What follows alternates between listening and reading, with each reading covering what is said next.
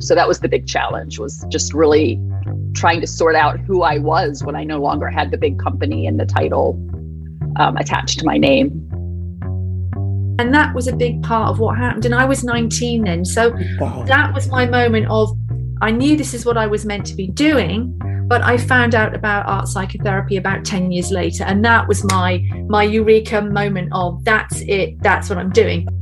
And it's then that I realized, oh my gosh, the, there is this big unhappiness and it's not working for me. And I'm, I'm burning myself out and using all my positive energy towards that. And it can be channeled towards my family rather.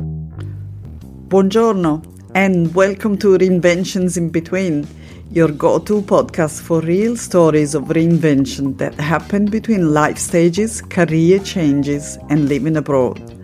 I'm Sara Coggiola, a life coach and interculture trainer, helping people on their quest to what's next.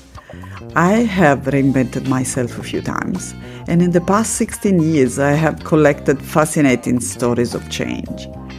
In each episode, my guests will talk about why and how they took the leap and seized the opportunity to change their life. You'll hear accents, countries, vulnerability, and hooray! Don't forget to hit subscribe so you never miss the opportunity to spark curiosity and get inspired on how you can navigate change in your own life.